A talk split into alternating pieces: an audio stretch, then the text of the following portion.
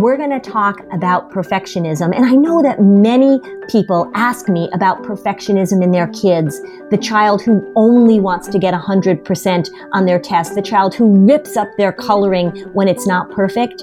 Let's talk about our perfectionism as parents. How does that tone get set in our families? And perhaps most importantly, what can we do to make sure that we catch and interrupt those patterns before they take hold? Perfectionism, it's a torture chamber. Let's get out of it.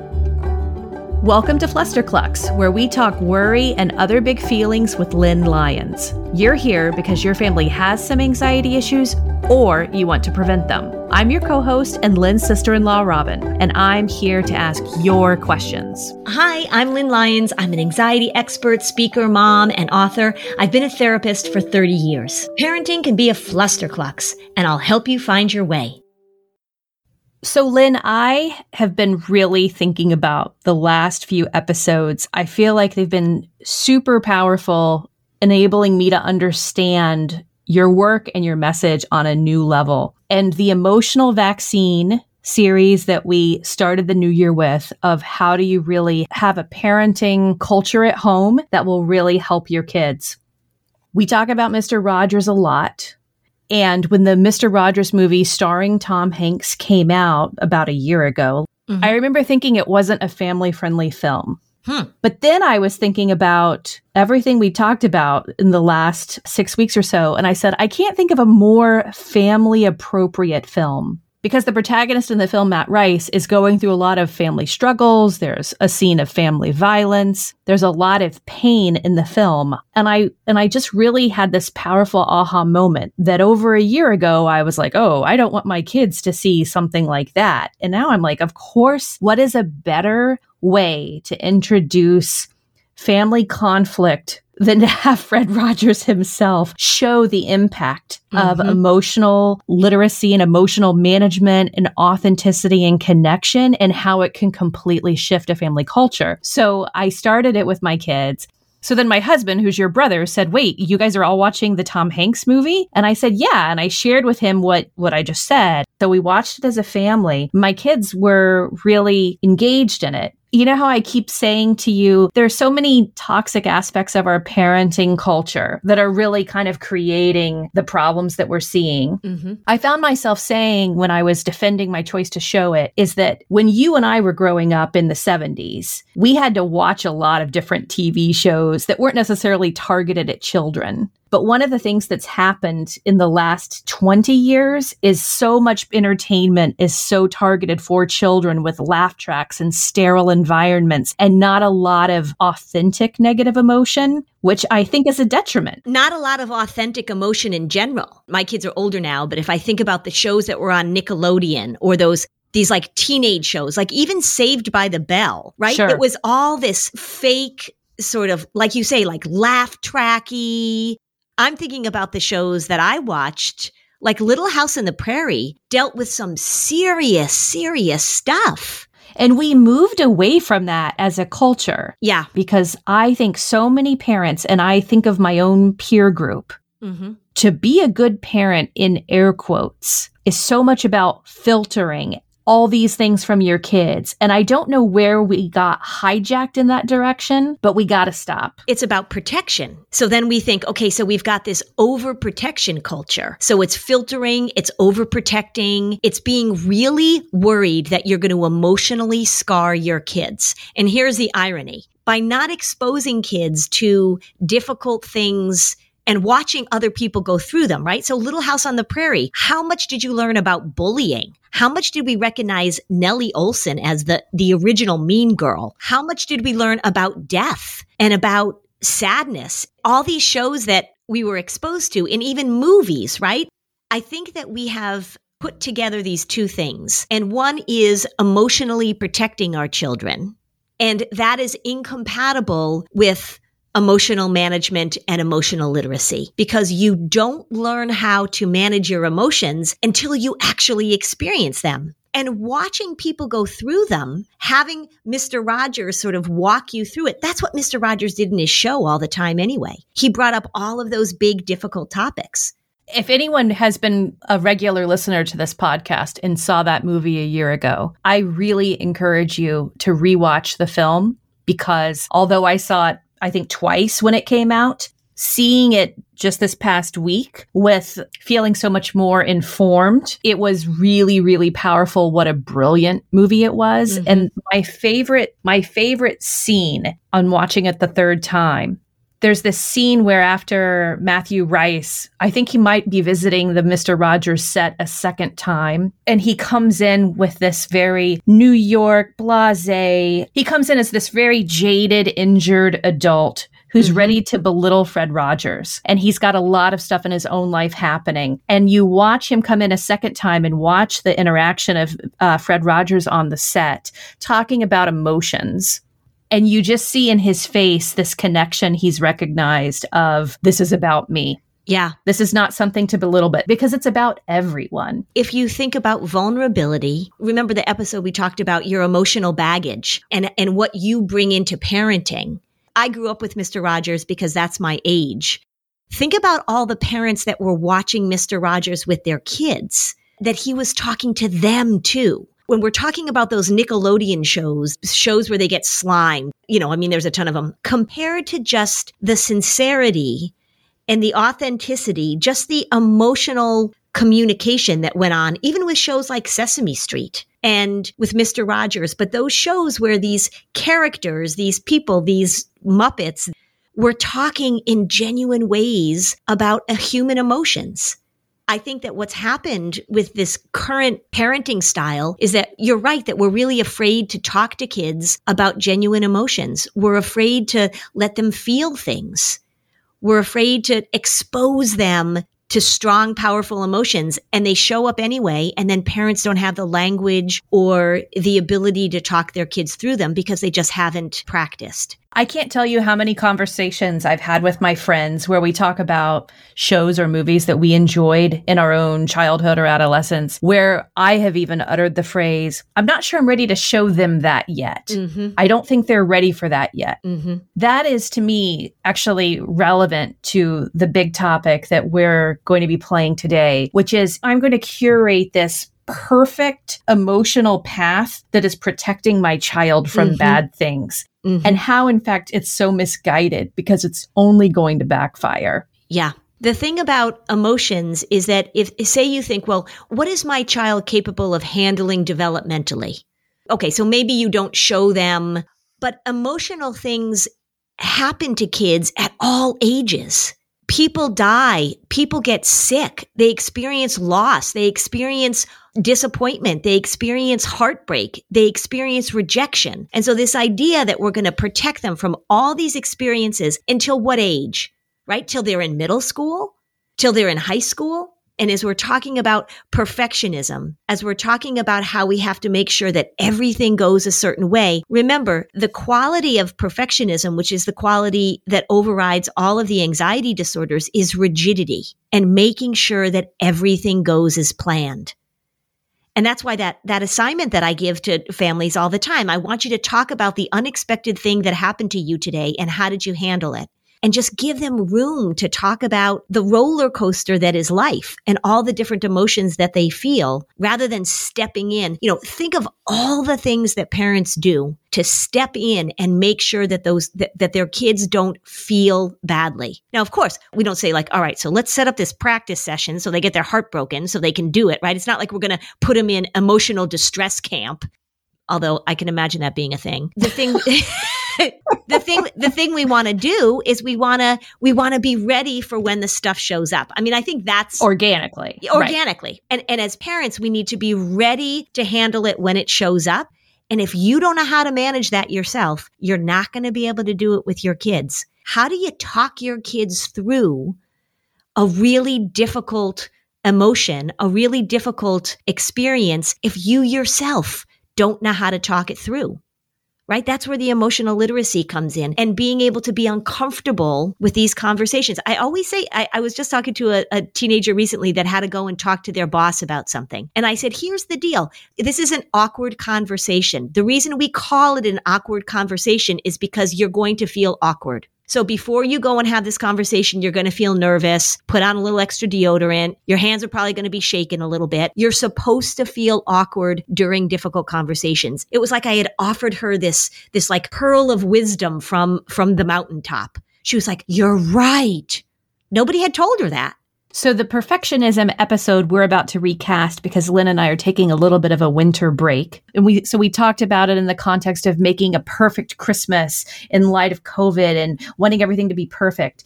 But I really encourage people to listen to the episode on a child who suffers from extreme shame and how a parent modeled perfectionism in the household and how that became an all or nothing attitude, starting to do self-harm. Mm-hmm. So perfectionism, as you can speak to, is so much bigger than what people think it is. Because we think of it as visual. Like when we think perfectionism, you think visual. That's the first sense. But there is a huge amount of perfectionism that happens internally, and it takes over a lot of things that aren't visual. And even thinking about perfection in terms of disconnection, that when you are in your head internally going over things because you want to make sure you don't make a mistake, you want to make sure that it's perfect, you want to make sure that you're staying ahead of things, that you're not missing anything, it makes you very unavailable to your kids as a parent, and it shuts kids' learning down. It absolutely does. Yeah, it shows up in so many ways, and this is something that I really have to talk with schools about a lot because they don't get this. They don't get the way that this thing shows up. And oftentimes the things they do are actually serving the perfectionism, which I know I've talked about before. Right. So yeah, it's really broadening your scope of how do we define perfectionism. It's not just having visually perfect things, a perfect house, a perfect outfit, a perfect Christmas tree. It's this fear of making a mistake and this internal sense of yourself that you have to be perfect or else. It's crippling. It's an all or nothing thing. Why bother? Well, enjoy this episode and make sure that you register for the second live anxiety audit. That's going to be March 6th. It'll be our last one. The first one sold out, so this one will too. And the link is in the show notes. So ironically, we're going to talk about perfectionism today. And Robin and I have just spent about 5 minutes trying to make sure that our sound for the podcast is perfect. Guilty. It's hard. Yeah, because this idea of perfectionism, it's so rewarded and it's even expected. And there's so much judgment wrapped up in it, right? How other people are viewing you, how they're viewing your parenting. It really encompasses so much of what we have to deal with in our families and in our parenting and in ourselves. And it's certainly something that comes up a lot in my practice in dealing with anxious families and that kind of stuff. So I think oftentimes I get asked, can you help me? My daughter suffers from perfectionism, or I think, my daughter needs her homework to be so perfect, or my son won't do anything unless he thinks he can do it perfectly. But I think before we even venture into the kid world of perfectionism, I think it's really helpful to talk about how hard it is for us as parents, how hard it is for us as adults to cope with this in our world. Sometimes people wait until something bad happens to talk to a therapist, but why wait? Therapy can help you shift your perspective, find tools to cope in difficult times, and feel grounded in your personal relationships. So getting started is the important part. Talkspace makes it easy and affordable. With Talkspace, you can sign up online and get a personalized match with a provider that's right for you, typically within 48 hours. It's incredibly convenient to have virtual sessions with your licensed therapist from the comfort of your home, your car, your office. There's no need to commute to appointments and miss time at work or line up childcare in order to attend sessions. It's mental health care made easy.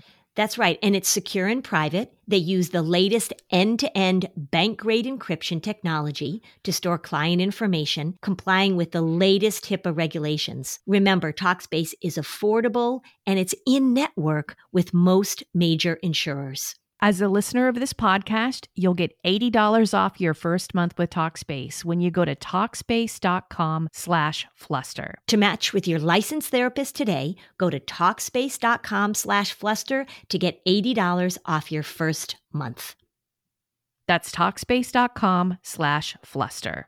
I really have to pay attention to hydrating properly. I work out a lot. I talk all the time, as you know. I am pretty active and I don't drink enough water. So I'm constantly thinking about how it is that I am going to hydrate in the best way possible. And I'll tell you, if my water has a little bit of flavor, it's so much easier for me. And if I can get those electrolytes, if I can get more bang for my buck, it's just so much better. I have been using Liquid IV.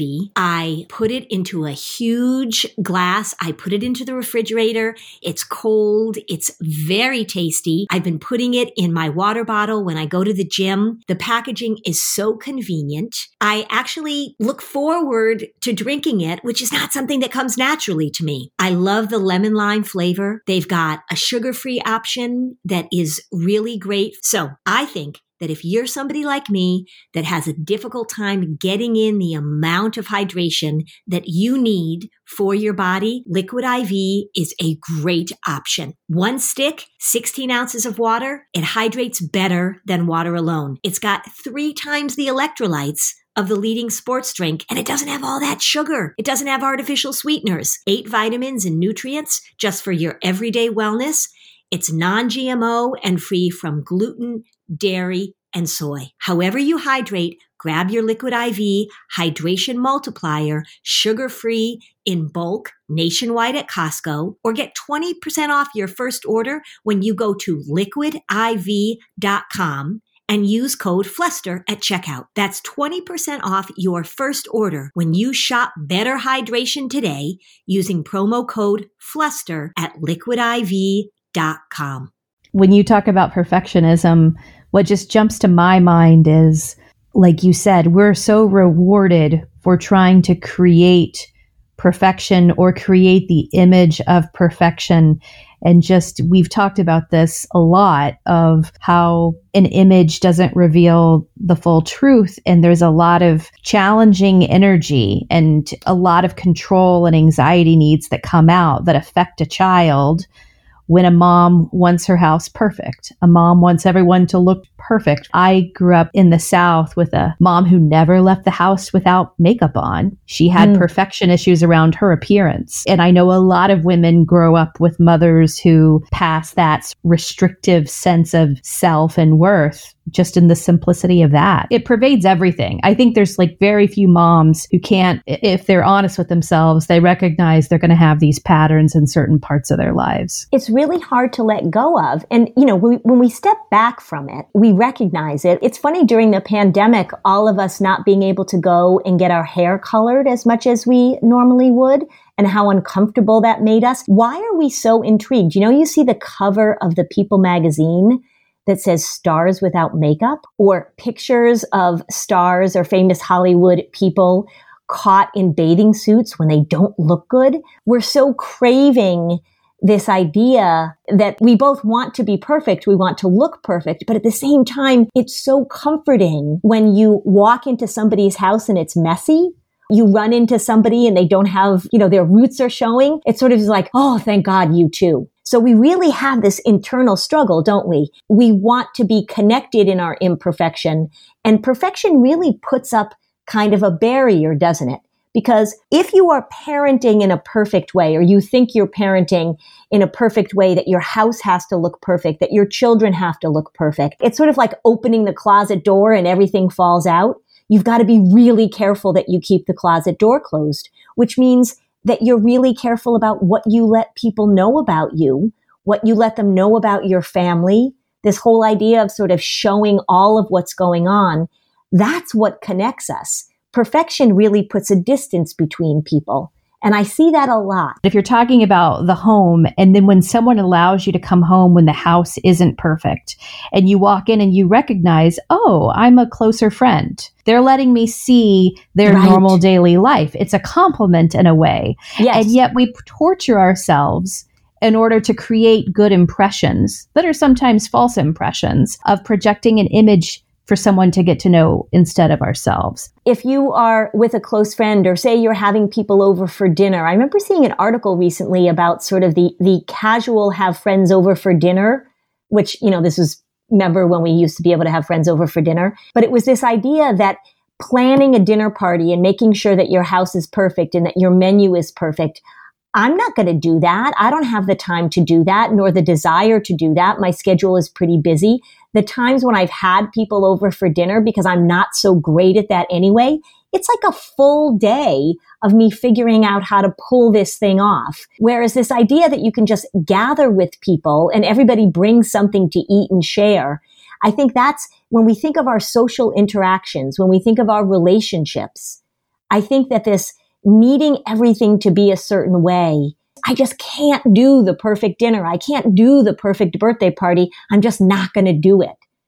And being able to be more open and real and vulnerable, I think allows us to connect to people. I remember reading a book before I got married, and it was talking about, I think it was called The Conscious Bride. It's still in print. But the one thing that the book said that stuck with me that proved to be absolutely true is that what you didn't plan and what you didn't expect at your wedding will be one of your most cherished memories and moments. Mm-hmm. And so I think that that's why if we all had more of a comfort with embracing the imperfection and allowing, they call them undinner parties.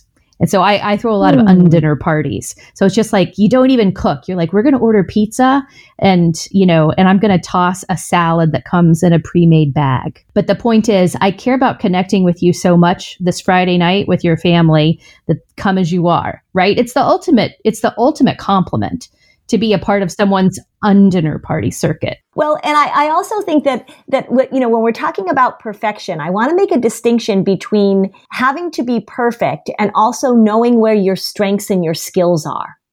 Because I think that there's a fine line between doing the things you do really well and sharing them with others and then stepping over into that perfection place. Because if I take my mom, for example, we can show up at her house. She can make a meal that is unbelievably delicious and that she didn't really have a menu planned a lot of the times, but she's just so good at creatively cooking. And I don't get the sense from her that she has to create things perfectly. She's just really, really good at it. When we think about perfectionism, it's the need to be perfect. It's that rigidity. It's the way other people will judge us. But you're allowed to share your skills. If you're really good at throwing a great birthday party and you don't venture into that perfectionistic place, because that's where the anxiety is, that's where the struggle is. But you just say, I'm really good at doing this and I love to bake cakes, or I love to decorate for Christmas or whatever, then go ahead and do it. It's not like you can't show off your skills in an amazing way. Perfectionism is not about you being successful and skilled and enjoying your talents. Perfectionism steps in to say, never good enough. I think that's the important thing about perfectionism, is that its standard is higher than you can possibly achieve, and it's always waiting to be critical. It's always waiting to say, okay, but you could have done that. That's the perfectionism part. Is there also an element of control where it has to be just so? That's also perfectionism, isn't it? Or would you call that something else? No, perfectionism, it's sort of, when it ventures into that world of obsessive compulsive disorder, of OCD, there's symmetry going on, there's cleanliness, there's organization. There's things need to be perfect in appearance. So anything from the throw that you throw over the couch has to be symmetrically laid over the back of the couch, that there can never be a speck of anything in the kitchen sink. It always has to be shiny, that no matter how much you clean, you have to clean more. That's when it gets to that place where it becomes really a problem. And think about that. If you live in a house like that, if you live in a house where the standard is everything has to be perfect, then you've got no room to do much of anything at all. It becomes really hard to be a child in that house. It becomes hard to be a spouse in that house.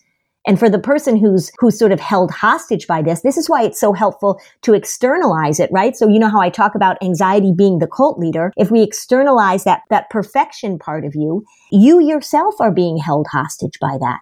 For somebody who has an eating disorder, for somebody who has to keep their house immaculate at all times, for somebody who can't start a project because they can't do it unless they know it's going to be perfect, they're being held hostage as well. how many parents come to see you, but their perfectionism prevents them from admitting that they have issues around anxiety or depression in their family, right? Like they're there, they know they need help, and yet there's still that struggle that they don't want to admit it. Do you see that? Yes, for sure. But because I require parents to come, particularly at the beginning, and as I've said, with older kids and teenagery kids, they often can come a little bit by themselves.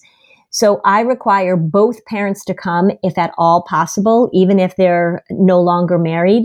And so there's a lot of blaming that goes on, as you can imagine, particularly if the parents are no longer married. But there might be one parent who sees it much more clearly than the other. And that's, you know, we talked about the marital snort, but that's where there can be some conflict of sort of, I'm not going to, I don't want to show you the imperfection here. But I would probably say, honestly, more often than not, by the time people get to see me, there is sort of a sense of relief is that they can in my office kind of let it all hang out. And I really try and support an environment in which, you know, we can talk about what's really going on. And many times for families that are trapped in this perfectionism and they've been really trying to hide things, or, you know, they're not letting their neighbors know, they're not even letting their own family members know, they're not talking to the school about what's going on. Sometimes it comes out in a torrent once they get in here because it is so exhausting to keep up this front. That happens more often, actually. I think we have to be aware of the fact that our culture rewards excellence. It rewards perfection. We talk a good game, and I find this a lot with families, and I find it a lot in schools, is that we talk a good game of whatever makes you happy. Here's the phrase that is so tricky. As long as you know you've done your best, right? So that sounds pretty good, and it seems like we're giving them all this room. That is a really provocative thing to say, particularly if you are a family of perfectionists, if you are a family of people who achieve at high levels, to say to your child, as long as you know you've done your best, absolutely throws them into a tailspin. If you say that to a kid who doesn't really care, they're like, yeah, sure, whatever. You say that to a child who tends to be perfectionistic, who has doubts about whether or not they're doing a good enough job, it is really setting them up for an enormous amount of struggle. And one of the things that people don't know about perfectionism is that perfectionism and procrastination hang out together all the time. You're not going to take something on if your perfectionistic part is sitting there guiding what's going to happen next. You're not going to start. It's going to be so exhausting. If you have to clean your closet and it has to be perfect, if you have to write a paper and it has to be perfect, if you have to read a book and it has to be perfect, you have to read every word perfectly, you're just not going to do it. So a lot of times people don't recognize that. I talk to families where they say, she just won't get started, or she's such a procrastinator, or we can never get her to do anything. And then I dig a little bit more, and it's a highly perfectionistic family, and that child is just afraid to venture in because the task just seems impossible, and the goal just seems unachievable. When it comes to raising kids, there's so much to consider. Things like, what do we feed them? When do we feed them? How do they sleep? What does it look like to raise kind kids? How does their nervous system work? How do I keep myself calm? What are my triggers? There's so much that comes into play. And we are distilling all of that information for you at Voices of Your Village podcast, where we bring experts in the field of early childhood and education and psychology and across the board so that you don't have to comb the internet for information. You get to show up and hang out and have shame-free, judgment-free conversations and insights into what it looks like to raise kind, empathetic, emotionally intelligent humans. I'm Alyssa Blask Campbell. I have a master's degree in early childhood education. I'm a mom of two, and I am walking this journey right alongside you doing this work. Come hang out with me at Voices of Your Village, and we can dive into real conversations with actionable tips. No one told us the truth about parenthood. Why? This is the podcast everyone needed before they had kids, because now that those little ones are here, there is a lot to unpack. I'm Rachel Shepardota, and I am your host for the podcast No One Told Us, where we tell the truth about parenting and let you in on all the stuff you really should have known about before having kids.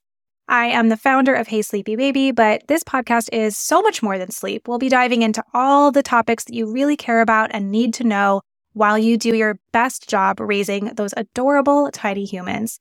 Our goal is to just make you feel less alone and less overwhelmed. There are so many things that no one tells us before becoming a parent, and I think that we should really pull back the curtain on becoming a first-time or second-time mom or dad to share the good, the bad, and the ugly. We'll have a little education, a little fun, and a whole lot of heart that goes into each and every episode. So join me and our amazing guests each week to hear us talk about what no one told us. If you have a child who starts showing that I'm just not quite done, let me just go back and tweak this drawing, or the story needs another edit, what's the right language to use around them when you see habits of wanting to make things just so? What do you say? The earlier you see that and the earlier you address that, the better. So it often comes up with, even when they're little and they're coloring or they're trying to draw a bird and they'll rip it up and throw it out, or it's not good enough. And like you say, you see them starting over. Say they're doing their math and it's 4 plus 4. Well, they get the number 8, but they keep erasing it and making the 8 again. So it's not really the answer. It's that the circles have to be symmetrical. That's a pretty good warning sign for you that you want to address this, and the language you want to use is you want to say, it looks like there's a part of you that doesn't feel comfortable unless this is perfect. And it's really important for us to know the difference between times when it really is okay for it to be good enough and times when we have to pay more attention to it. You start giving examples. So you say, for example, I like you to make your bed in the morning, but there are a lot of different ways to make the bed. And some days it's going to be made a little bit like this way, and some days it's going to be made a little bit that way. But nobody really is going to be judging you on how perfectly you make your bed. And remember, mom and dad, if you are showing them and telling them that they have to make their bed perfectly, you got to do a little self-examination there, because that's modeling this perfectionistic behavior. But then you might say, well, when is a time when we really do want to pay extra attention to something?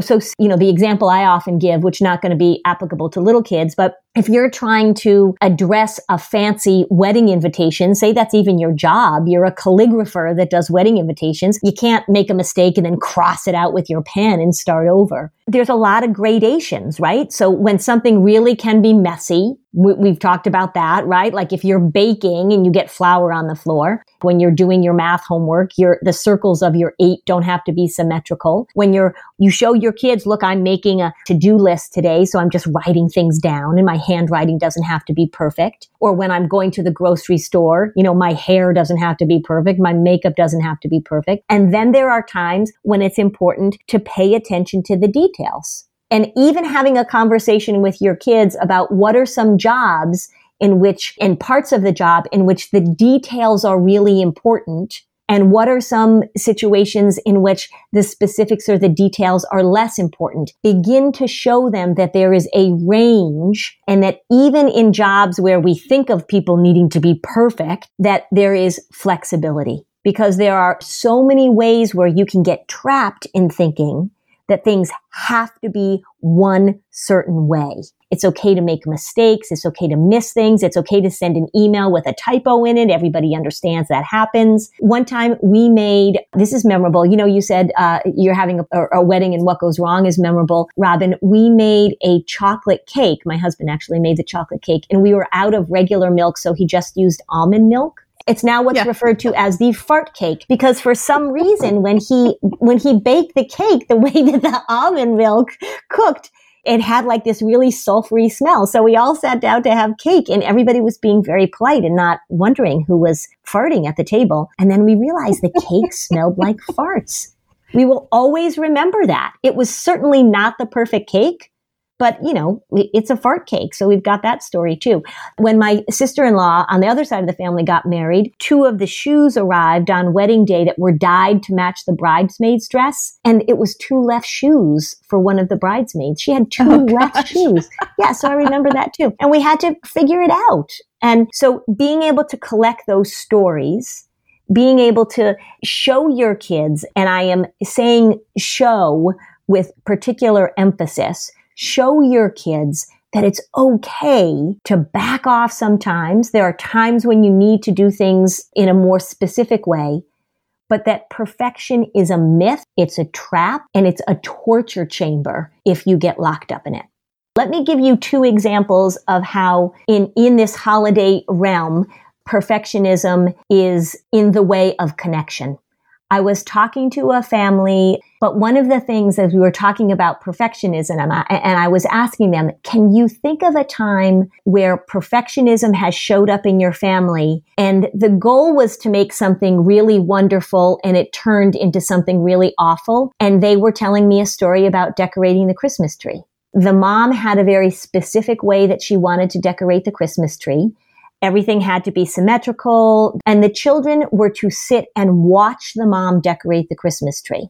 And these kids were telling me, we know that there are other families, and they would see, you know, like Norman Rockwell pictures where kids were putting up ornaments on the tree, or they would make an ornament at school, but it wasn't allowed to be put on the tree because mom had a very perfectionistic view of how the tree was supposed to be decorated. It wasn't just about the tree, but this is the example that they remembered. And it really became tense, and it was not fun at all for them. The other story that I have is my father-in-law was very rigid about a lot of things, particularly around his cooking, which was his skill, and everybody loved his cooking. But at Thanksgiving, he had a particular menu that was to be served, and it was based on his mother's menu, and I totally appreciated the tradition and the ritual of that. But when we got married and I joined them for Thanksgiving, I brought something to serve because that was what I thought was the right thing to do. And he refused to serve what I brought to share at the Thanksgiving table, which I thought, you know, red flag, warning. But I thought to myself, okay, so this is a way in which his rigidity will get in the way of us being able to connect. But those are just ways when you think about wanting to celebrate something, but remember that perfectionism is disconnecting. Just as we say, when you're worrying, it's really hard to be present for your children. When you are in that mode of perfectionism, it is also really hard to be present for the other people that are in your life. So many people are concerned about perfectionism in their children. They're seeing them, you know, being worried about getting straight A's, or seeing them being worried and ripping up their picture when it's not quite right, or not playing soccer because they can't be the best. Let's talk about how perfectionism in a family and how perfectionism in parenting really can set the tone in your family and what you can do to get ahead of that. It really hits the point home that emotional management from the parent, it's just the foundation for really keeping the family healthy. It makes me think of the anxiety audit and what a critical tool it is for parents. As I say so often, we can get caught up in the psychobabble of things and pathologizing things, of worrying about what's wrong with our kids. And I really just want to simplify it. I really want to put it in language that says there are patterns that we get caught up in, that we don't know that we're even doing it, that they are not uncommon at all, particularly after the year that we've just had. And it really is so important for us to take a step back, look at our own patterns, figure out how we're perhaps transmitting our own stress and anxiety to our kids, and to figure out how to interrupt that. That's what the anxiety audit is about. It's for parents to go through to really recognize those anxious patterns for themselves. Right. You know, I meet with so many families, and the parents that I talk to love their children, adore their children, want the best for their children. And so they come in saying, I need to help my child. And sometimes the first step is really, how do you look at your own patterns so that you can help your child? Because a lot of what we do as parents comes from the most wonderful place. It's just that we all come into parenting, certainly with our own baggage, but also just with the remnants of what life throws at us. And it really is so important that we step back and look at our patterns so that we can do what we want for our kids. Right. And you can't even talk about this without the context of 2020 as well. Of course. How many parents would say, everything went really smoothly. We went through 2020 being challenged to handle big emotions, having to adapt, feeling overwhelmed, sometimes even feeling panicky. And if we remember that anxiety wants certainty and comfort, 2020 was not that year. And maybe what 2020 did was sort of help you recognize patterns that had been around for a long time that now it's really okay for you to look at and for you to interrupt. So we have the recorded version, and then we also have this live event so that if you have questions, you will have access. So it'll be interactive, which is pretty cool, I think. So you can do the anxiety audit on your own, or you can complete the workshop live with Lynn on March 6th. The first sold out, the second one will too.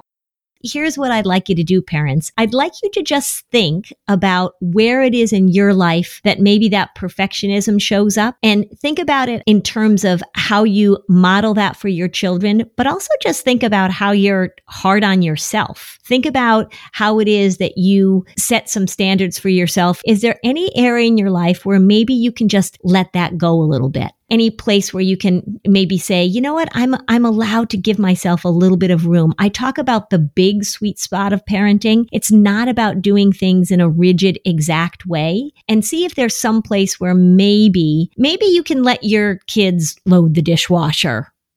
I've talked about before how many fights people have about loading the dishwasher and unloading the dishwasher. Yeah, you know, you're right. That's actually this contentious thing. And we had a listener write to us after the co-parenting episode saying, I will never think about loading the dishwasher in the same way. I didn't know that that was such a thing. Yeah, it really is a thing, the whole dishwasher thing. Think about where it is that maybe you're going to just loosen up a little bit and do it for the benefit of your kids. You know, if they set the table and they put the forks on the wrong side, you don't have to walk over and put it on the other side. Just see if you can let them have more room and let you have more room internally as well. Perfectionism is a trap. It's a torture chamber. It makes you internally focused often, or when it makes you externally focused, it gets in the way of you connecting. As the sergeant says in the classic movie Stripes, lighten up, Francis. It's okay. Just give yourself a little bit of room. It's going to be okay. Between today and last week, when we were talking about family silliness, you know, and the idea of like just having ice cream sundaes for dinner, it's really on a meta level, embracing the messy and looking at messy in a different way. Yeah. And maybe we had been programmed to really reject messiness. I guess embracing messiness is all about embracing flexibility as well. If we look at the meta of messiness, maybe that should be the title of my next book, is that we're really just talking about all of the messiness that comes in relationships and figuring things out and learning and growing. It's just a bumpy ride, and being able to allow ourselves to be okay with that. You know, it really does help, especially during a time which we so desperately need to stay connected to one another. And the more we try and get rid of something, the more that we get on this rigid path of elimination and not allowing things to happen and keeping things in and hiding things and stuffing the closet full of all of our crap so that nobody sees what's going on. And the more our mental health suffers. This I know. So join the Facebook group so that you can ask Lynn your question on an upcoming episode. And thanks for joining us for another episode of Flusterclux. Bye, Robin. Bye, Lynn. Hey there, I'm Debbie Reber, the founder of Tilt Parenting and the author of the book Differently Wired. The mission of Tilt is to change the way neurodivergence, whether that's having a learning disability, having ADHD, being gifted, autistic, or some combination of all of the above, is perceived and experienced so differently wired kids and the parents like us raising them can truly thrive. On the Tilt Parenting podcast, I get to talk with authors, therapists, educators, and parenting experts who are committed to this mission. I ask the questions my listeners are most curious about when it comes to supporting our kids. And in turn, my guests share strategies for challenges, out-of-the-box ideas for navigating school, best practices for therapies, tips for advocating, and so many thoughtful insights on what it really takes to help our kids grow up feeling seen and respected so they can create awesome lives for themselves. I know that raising a differently wired kid can feel overwhelming and isolating, but I promise you, you are not alone, and it can feel so much better. If you're on this parenting journey, come listen to Tilt Parenting. Together, we can shift this paradigm and show up for our exceptional kids with hope, possibility, and joy.